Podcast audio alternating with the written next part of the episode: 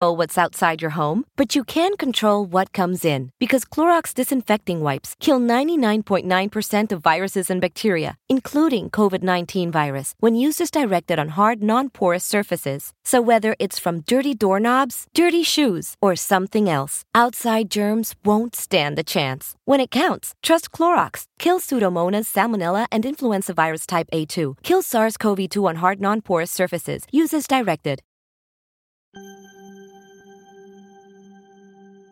It's not a mystery that racism and bigotry are a problem with American police. We already know it because of their actions. We know it because of who they target. We know that they are racist and bigots because of who they shoot and who they take in alive. But a brand new study, the first of its kind that takes a deep dive into the social media post of thousands of police officers, it confirms what we knew, but with hardcore data. American police are stone cold bigots.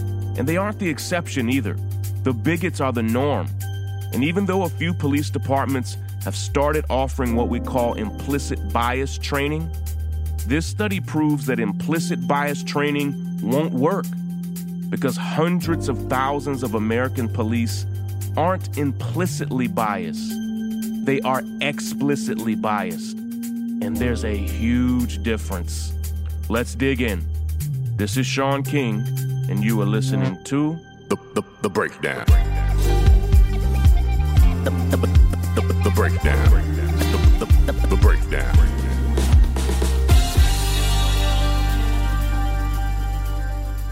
Journalism is so important.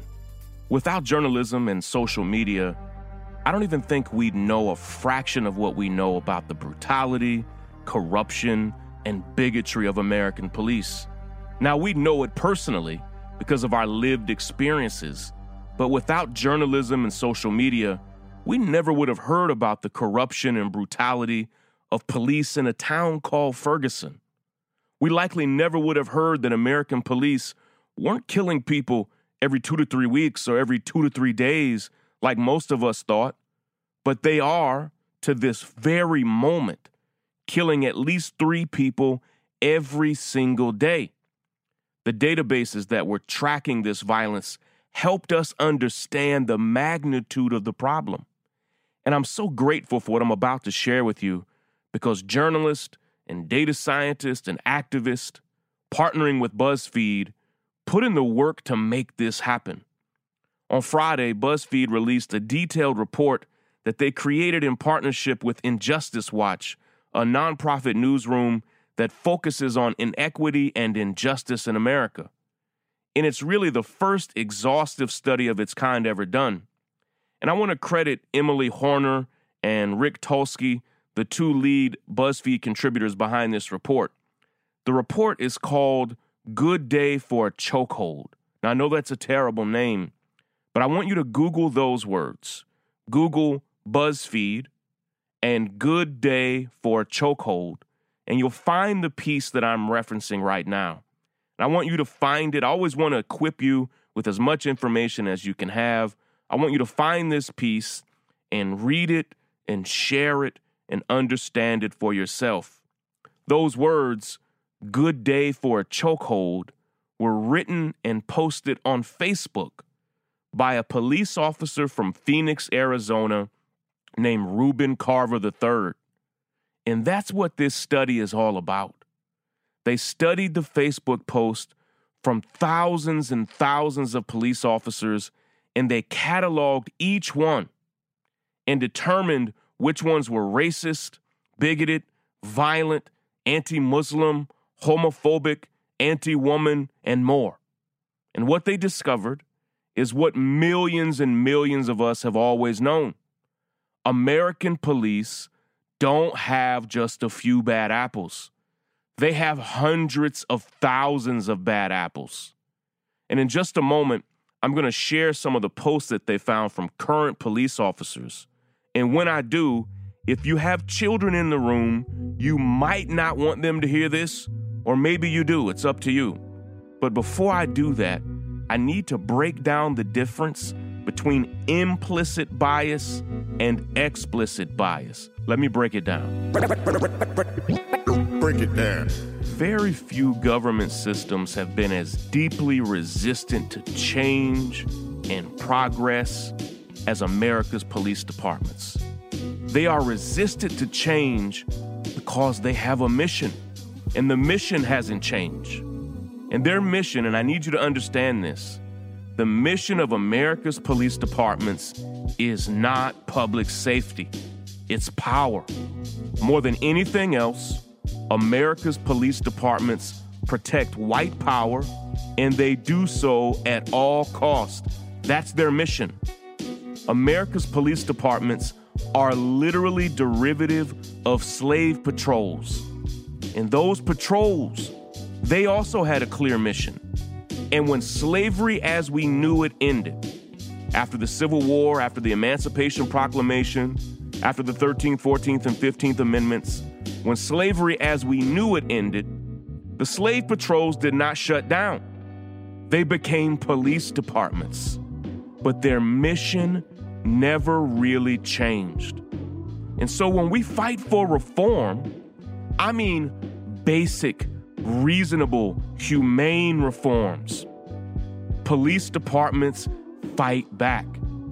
And one of the few reforms that we've seen start to take hold in just a few police departments across the country is something called implicit bias training. And the thought is this some police officers, particularly white police officers, are biased in their habits and practices against certain people, particularly black people.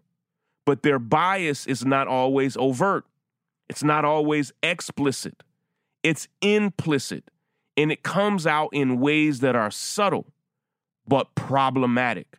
Just follow me for a second.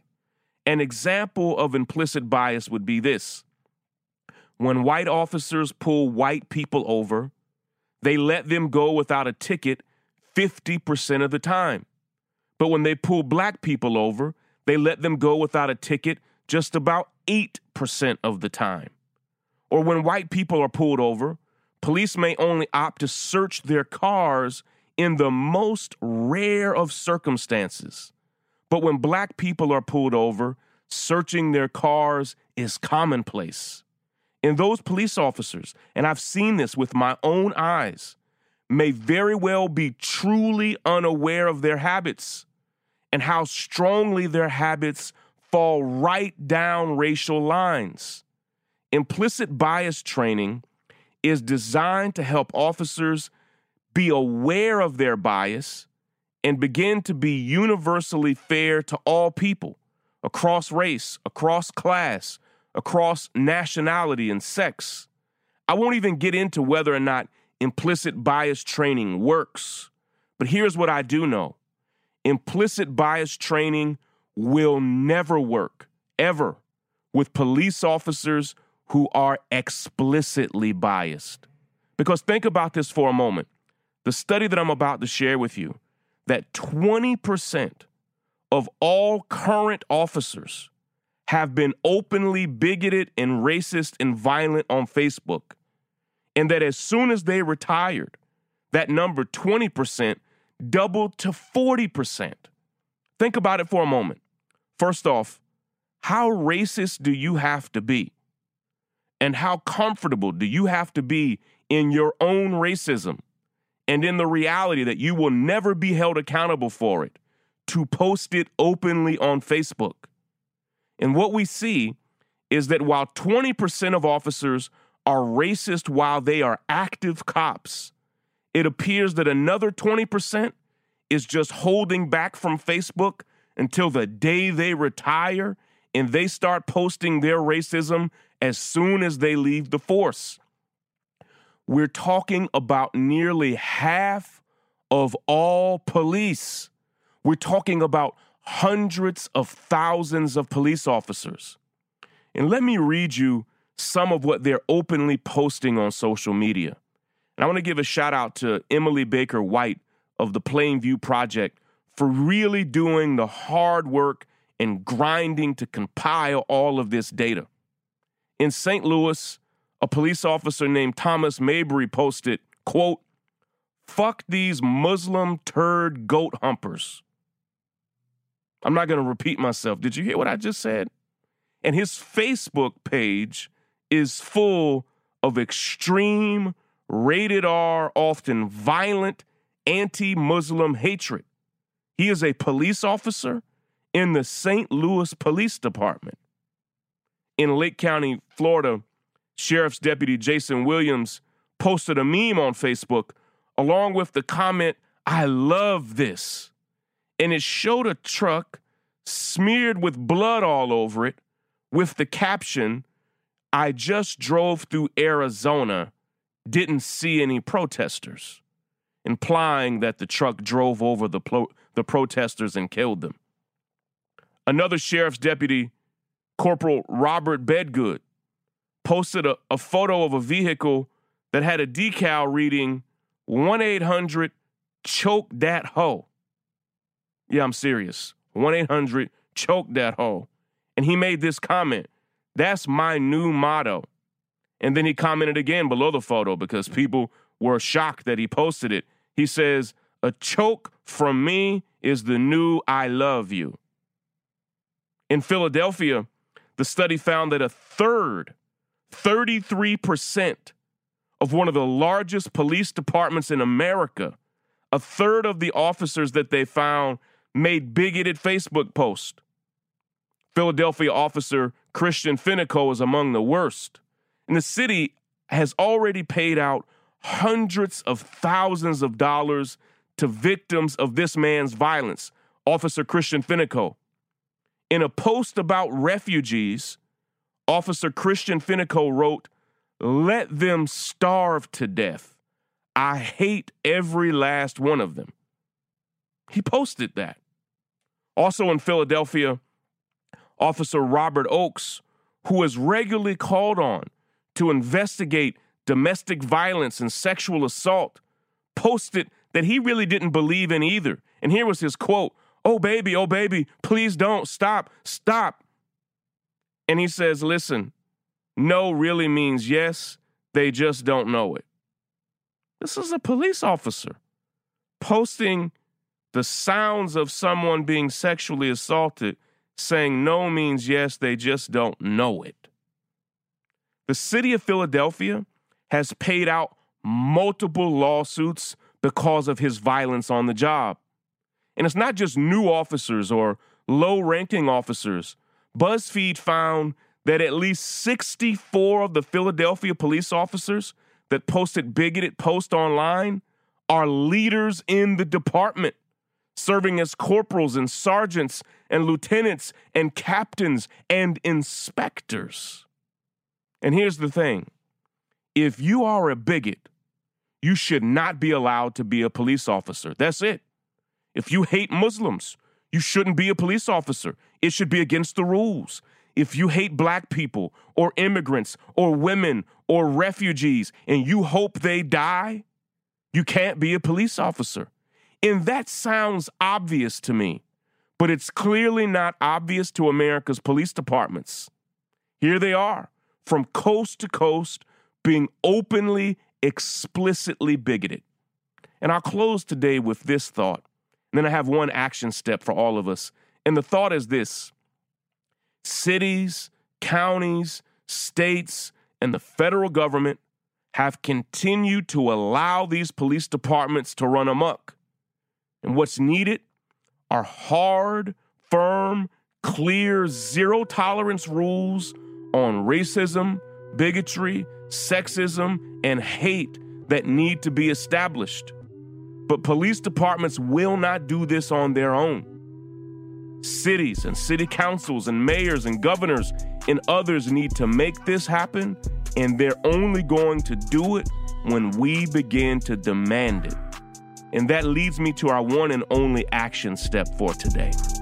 Action, action.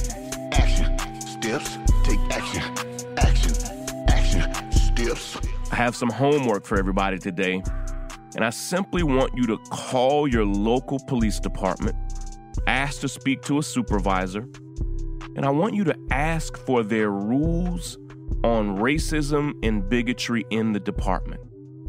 Think about it before you call, get your words together, maybe even write down a few sentences that you want to reference. I simply want you to speak to a supervisor and ask them what their rules are, what are their policies on racism and bigotry inside of the department, and ask them to send you those rules. Ask them how you can make a formal request. And then I want you to email me and tell me what you find out, all right? Email me at the breakdown at thenorthstar.com. That's the breakdown at thenorthstar.com, all right? Good luck, everybody. Break it down. The the